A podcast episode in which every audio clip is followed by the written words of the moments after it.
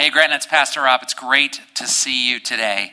Hey, I was driving past uh, Camp Wilson the other day, and, and a couple of weeks ago it said closed until further notice on their front sign. And now it says check our website for information. And, you know, I know that seems like a tiny little thing, but I'm excited to see it. I'm excited to see that our world is opening back up a little bit. Uh, if you're watching this online on a Sunday morning, um, we are also doing a service live here outside. And uh, I would encourage you, if you can make one of those the next few weeks, to please come. We would love to have you here with us. If you cannot, we're excited to be able to minister to you and to hear from you. Um, and we have people ready here to chat with you right now. And we, we are excited to be a part of your faith journey and your pursuit of Jesus Christ.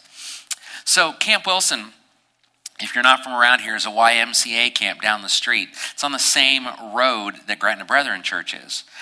And, you know, Camp Wilson and I have a, a long history. I, went to camp there once when I was a kid.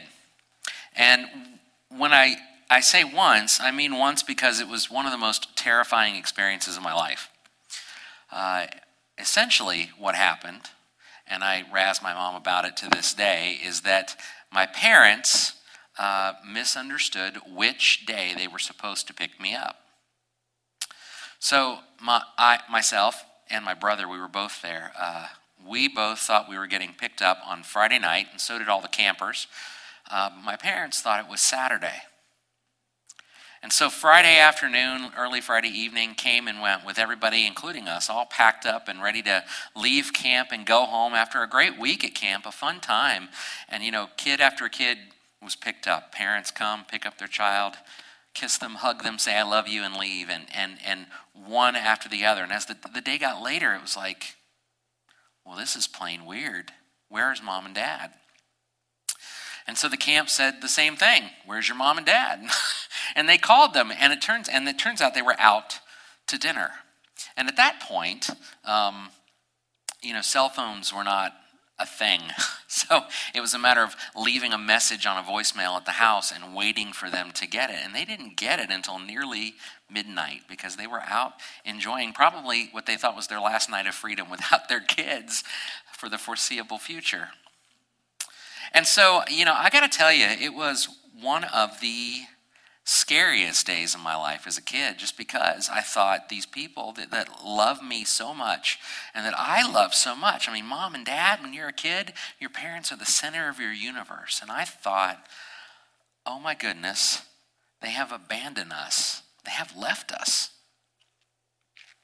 Well, we got very blessed. You know, the next day they showed up at the time they thought they were supposed to. Um, and when I tell my mom to this day that it scarred me for life, it didn't.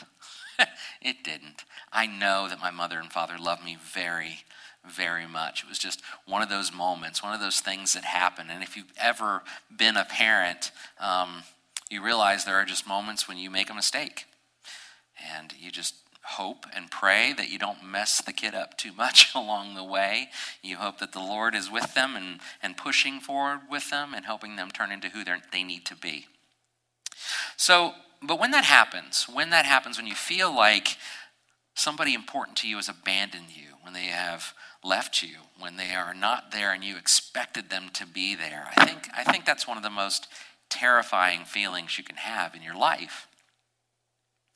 Our series that we're in the midst of right now is called The Quiet Game. And the quiet game is, is us trying to consider how to seek God's presence when He seems silent. Last week, we talked about the need to lean into our faithful past, remembering who our God is. If you saw our Instagram account all week this week, I hope you saw devotional slides every day, kind of, hey, think about this point of our sermon, kind of think about what God would add to your has added to your what I call a rock pile, your memories of his faithfulness in your life. But this week we're going to talk about something called forsaken to. What happens when you feel like God has forsaken you, when he has abandoned you in the midst of your difficulty? See, when, when he's silent in the midst of those things, when you expected him to show up in some big way and he hasn't yet, that is a frightening frightening moment for us as followers of Jesus Christ.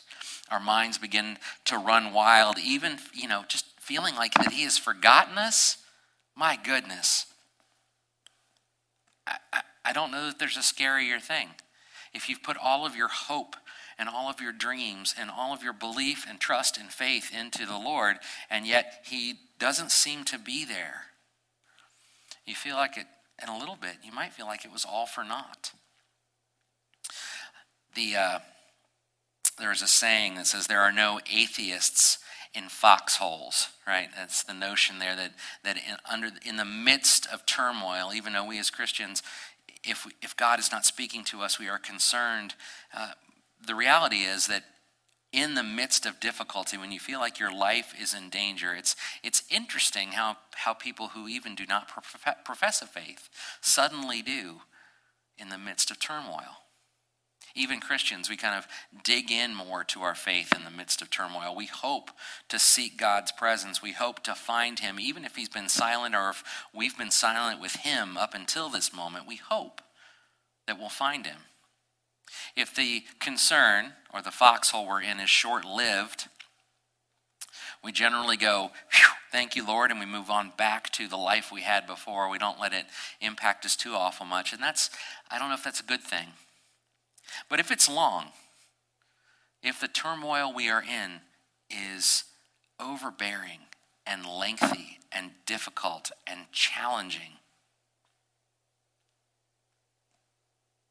we can find ourselves saying, you know, if God is with me, if this God who, has promised to be with me is with me, where is he? Where is he? Because it sure doesn't feel like it. Even Jesus, in, in the, his words while he's hanging on the cross, in Matthew chapter 27, 45, and 46, right? He's on the, the brink of death. And it says this it says, At noon, darkness fell across the whole land until three o'clock. And at about three o'clock, Jesus called out with a loud voice, Eli, Eli, lema sabachthani, which means, My God, my God, why have you abandoned me? It's a feeling that I think if you've been a Christian and been through a season of darkness, a season where it felt like it was never going to end, and this roller coaster ride you were never going to be able to get off of, and you couldn't sense the presence of God, I think you can identify with that. To the people who watched Jesus die, it was vexing, right? That's the, you know, even bystanders misunderstood. They thought he was calling out for Elijah. My guess is partially because they couldn't fathom, right? They couldn't fathom that the Son of God would be asking, Where is God? Where are you, right? Have you forgotten me? Why would he? Why would he say such a thing? Did he really feel that way? I mean, Jesus is God, right? He's God. And if he's God, how could he be it's confusing. But I think one of the things we miss is that, and that we need to remember, is that Jesus had a twofold goal in his time on earth. The first was to conquer death, right? Building a, a permanent bridge over this chasm between us and God, and, and through his atoning death and burial and resurrection, to, to present to us, right, an opportunity for salvation, an opportunity for reunion with God. And let's be very clear that is the greatest gift any of us have ever been offered and that we could ever receive. It's the greatest words and the greatest mission ever in the history of mankind. But he also came to teach his people how to follow him in good times and in bad, in darkness and in light, Jesus knew he was going to be with the Father. Jesus knew as he was hanging on the cross that he was not forsaken.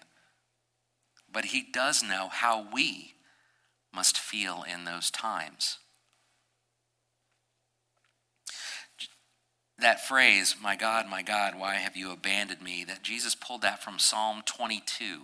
And, and we're going to take some time today to go through Psalm 22 because the psalmist here demonstrates for us, and I think Jesus picked those words on purpose. The psalmist here demonstrates for us what some of us feel like, honestly, sometimes when we feel like God is not with us. Listen to his words. It says, My God, my God, why have you abandoned me? Why are you so far from my deliverance and from my words of groaning? My God, I cry by day, but you do not answer by night, and yet I have no rest. What, what a human emotion that is, right?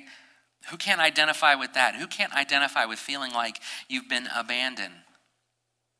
Even if it wasn't by God Himself, if you feel like you've been abandoned by your, your parents or by a loved one or by someone you, you expected to depend on and suddenly they're not there anymore. Danny Gokey, a Christian artist, tells a story about how he grew up going to church and knowing the Lord and having having and been converted and to a follower of Jesus Christ as a teenager and and but he also describes always having this gnawing feeling. This gnawing feeling, this fear that God would leave him behind because of his failures. And asking, is there a limit to God's love? Is there a limit to how much He'll love me in the midst of my darkness, especially if it's a darkness of my own making? At 22, 23 years old, he marries a young lady named Sophia who had grown up with some heart difficulties, love of his life. And at 24, they find out that these heart difficulties have returned. She's going to need more procedures. Four years later, four years later, as, as they've gone through procedure after procedure, and they've gone through treatment after treatment, and moments of waiting and anguish and praying, he was left wondering, God, why, why, why are you doing this? You, you could stop this. And when his love, Sophia, died, he was left saying, God, you could have saved her. You could have saved her. And he openly wondered, God, are, are, is, are you mad at me? Have you, have you left me? It plagued him. It absolutely plagued him. As you hear him tell his story, and I would encourage you to listen to it. It's a, one of the many films done by a group named I Am Second. It's one of their white chair films where individuals sit in a chair and kind of lay out their journey with God and the challenges they've had with other pieces of their lives and with their relationship with God. They are brutally honest and powerful in nature. But once, once Danny Gokey was able to, to let go of it, to let go of, of these his fears of being abandoned, his fears that he wasn't going to be good enough, and his fears that God would forsake him, he realized that God had never abandoned him. The psalmist does this same thing. If we go back to Psalm 22 and Psalm, in verse 3, it says, But you are you are holy, Lord, enthroned on the praises of Israel. Right? Our ancestors trusted you. They trusted you and they res- and you rescued them. They cried to you and you were set free. They trusted you and they were not disgraced. He, he, he knows, the psalmist knows from where he's come. He knows that, that the Lord has been with his people throughout time. He knows who God is. But in the midst of his darkness, he then goes back to the doubts. Verse 6, he says, But I am a worm Again, back to am I good enough, right? Danny Gokey's feeling of I can't possibly good enough. I am a worm and not a man, scorned by mankind and despised by people. Everyone who sees me mocks me. They sneer and they shake their head. He relies on the Lord. Let the him save him. Let the Lord rescue him, since he takes pleasure in him. Can you imagine he, Jesus himself? Before he's hung on the cross, as he's carrying his cross through Jerusalem, hearing that, right? Hearing. Well, if he's really God, let him save himself. If he's really all that in a bag of chips, where's God now? Where's why can't he just snap his fingers and come off the cross? And the thing is, he, he, he could have. I have no doubt about that. He could have done so, in the blink of an eye. And yet, he chose to endure that. He chose to be in that darkness. It's a darkness that the psalmist knows, and it's a darkness that some of us as followers of the Lord know, and it certainly is a darkness that the world knows.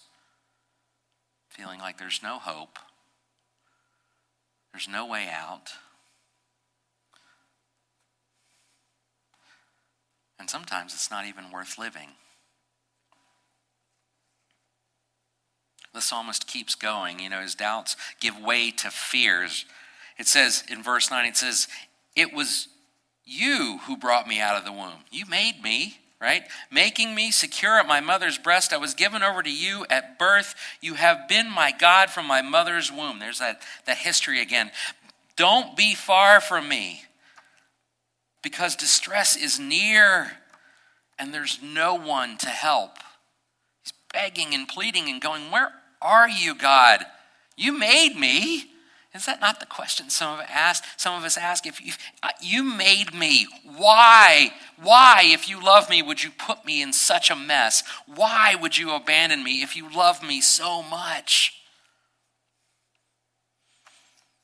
He keeps going talking about the distress that he's about to be in. In verse 12, it says, Many bulls surround me, strong ones of Bashan encircle me. They, they open their mouths against me, lions mauling and roaring. I am poured out like water, and my bones are disjointed. My heart is like wax melting within me. My strength is dried up like baked clay. My tongue sticks to the roof of my mouth. You put me into the dust of death, for dogs have surrounded me. A gang of evildoers has closed in on me. They, they pierced my hands and my feet. I can't, I can count all my bones. People look and they stare at me. They divided my garments among themselves and they cast lots for my clothing. But you, Lord, please, you can almost hear him, please don't be far away. My strength, come quickly to help me. Rescue my life from the sword, only my life from the power of these dogs. Save me from the lion's mouth, from the horns of wild oxen. Jesus chose chose this psalm for a purpose. It, it's, it's a clear, honest picture of someone who feels abandoned. I, I can't imagine the disciples themselves, right? They're watching as Jesus chose these words, right? They're watching their leader the one they have put all of their faith and all of their life in. They've left behind everything else of who they are, and they're, they're watching, they're watching him hang on a cross and they're watching him die.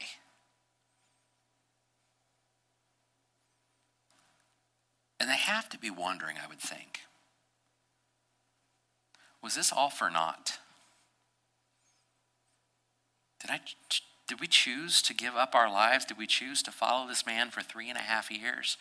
Only to find out there's nothing? That he's leaving us? Uh, that he's, he's going on to heaven without us and, and we're not going to follow him, and this kingdom we thought he was going to usher in, this earthly kingdom, isn't coming. He's leaving us?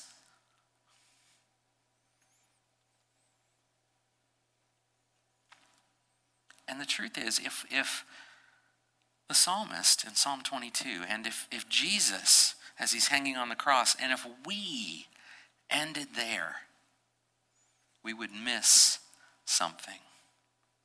We would miss the very presence and the power of God. And so often, I think, in the middle of our darkest times, we do stop We stop leaning into God. We stop reading His Word. We stop going to Him in prayer. We stop pursuing Him and approaching Him and chasing Him and, yes, begging Him. And we, we give up.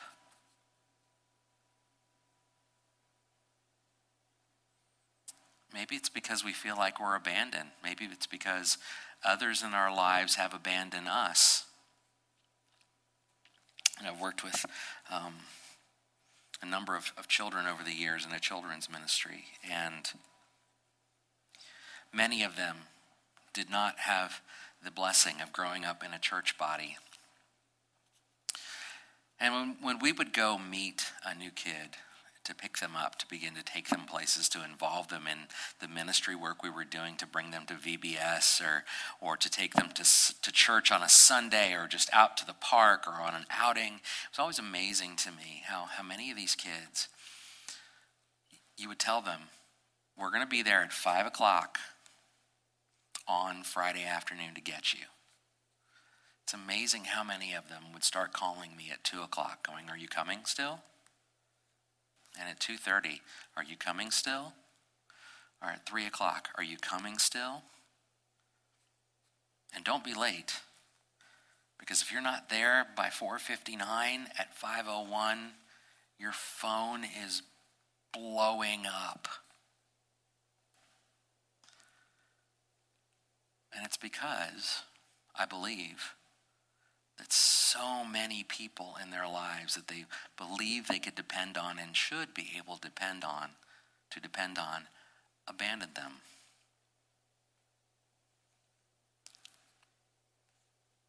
And so we're kind of programmed to assume, we're kind of programmed to assume that others will never quite live up to our expectations, right? That doesn't keep us from getting frustrated when they don't, right?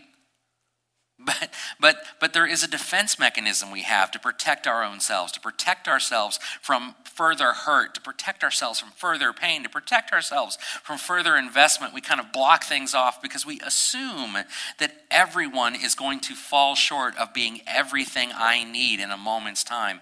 And can I just tell you, from a human perspective, that totally makes sense. But from a godly perspective, it absolutely makes no sense. God has demonstrated time after time in life after life, century after century, millennia after millennia, that He ain't going anywhere. So if we keep going, as the psalmist is about to do, check this out. If we keep going, see what we find on the other side. He says, You, you answered me in verse 22. It's actually the end of verse 21. So, and he says, You answered me. Remember, just a few verses ago, or the previous verse, he's talking about being destroyed by wild oxen. He's talking about being run over and begging for God to show up and begging for God to rescue him. And he's holding on and holding on. And he gets to the other side and he said, You, you answered me. I will proclaim your name to my brothers and sisters. I will praise you in the assembly. You, you who fear the Lord, praise him. All you descendants of Jacob, honor him. All you descendants of Israel, revere him. For he has not despised or abhorred the torment of the oppressed. He did not hide his face from him, but listened when he cried to him for help. And he goes on, his response I will give praise to the great assembly because of you. I will fulfill my vows before those who fear you. The humble will eat and be satisfied. Those who seek the Lord will praise him. May your hearts live forever. The psalmist, as, as almost always the case with the Psalms, they, they go through that roller coaster ride. I think that's why we that's why we identify with them so much because they are they they are indicative of what it means to be someone following God. It's it's really the only book in all of Scripture that I think is that honest and that open, that expresses frustrations, that expresses anger, that expresses feelings that aren't so clean and aren't so pretty, and my phone is dinging, so we need to turn that off so it won't continue to ding.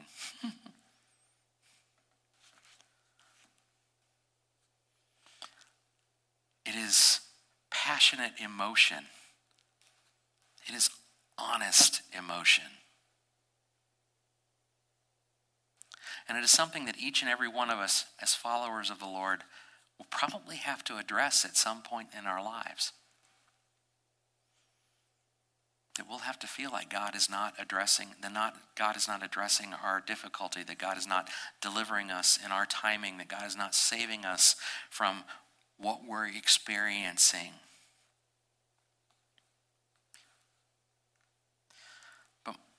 My advice, what we see over and over and over and over again is this is that the Lord works on his own timing and that the things that he is laying out, the things that he is planning, the things that he is trying to make happen, as we discussed last week in Romans 8:28, right? All things work for the glory of those who love him. That glory that we we approach, that we are looking at, that we can see in all of eternity, that glory that's before us. That's that is worth every ounce of difficulty we're in right now, even if it doesn't feel like it right now.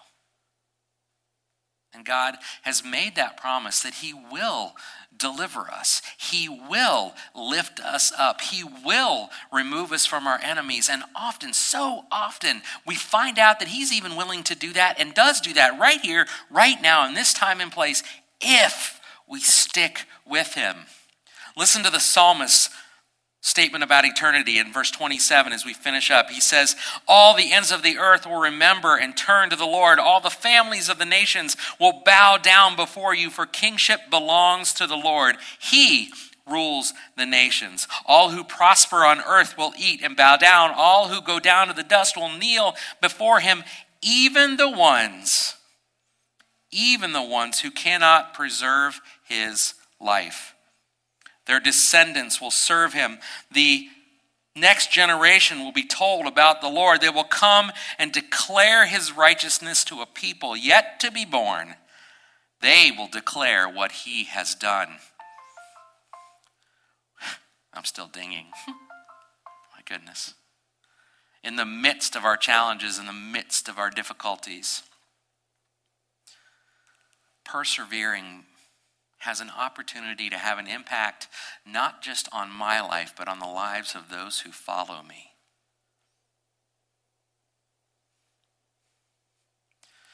I want my children to know that their God would never leave them.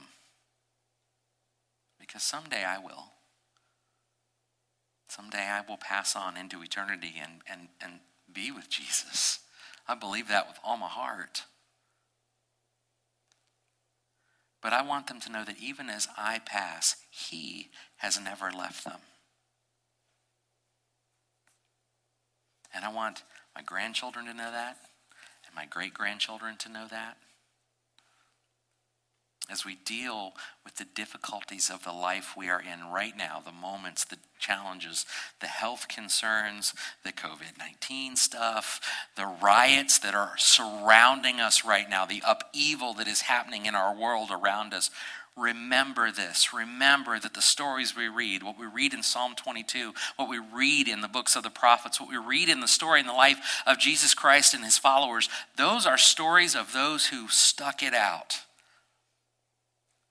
those are stories of those who refused, refused to buy some lie that they were abandoned by their God, to believe with all of their heart, soul, strength, and mind that God was with them, that God had never left them, that God would not forsake them. And that is our, our honor and our call to be those witnesses for those who will follow us.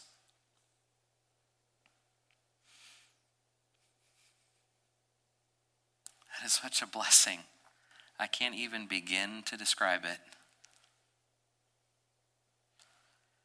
And so my, my prayer, I'm gonna I'm gonna pray and then and then our praise team's gonna close with a couple of songs. You know, our my prayer is that we will be people of perseverance that will be people that will make the choice to lean into God instead of away from God. That we will be people who will not buy the lie, the idea that He has abandoned us, and remember that if we can make it through, He will deliver us. He is a God who keeps His promises. He is a God who is faithful and a God who loves His people. And a God that will never leave us and never forsake us. Let's pray. Father God, we are humbled that you would call us your people. We certainly do not deserve it. We certainly could not earn it. Yes, we are broken. Yes, we make messes. Yes, we fail to follow you at times, but you are always there. You have not left us. You have not abandoned us. And you would not do such a thing. And for that, we are grateful. I pray that we will be people of perseverance, that we will be people that leave a legacy in your name that glorifies you and strengthen those that follow us. But I know that only happens if we keep you at the center of what we are doing, the center of our decisions, the center of our lives, and the center of our thoughts. Lord God, I pray that you will keep safe those of us who are able to meet today. And you'll bring us back again for another opportunity. I pray that we have a chance to be a blessing in one another's lives, and that we have a chance this week and the courage this week to be a blessing unto the world. It is in Jesus' holy name that we pray. Amen.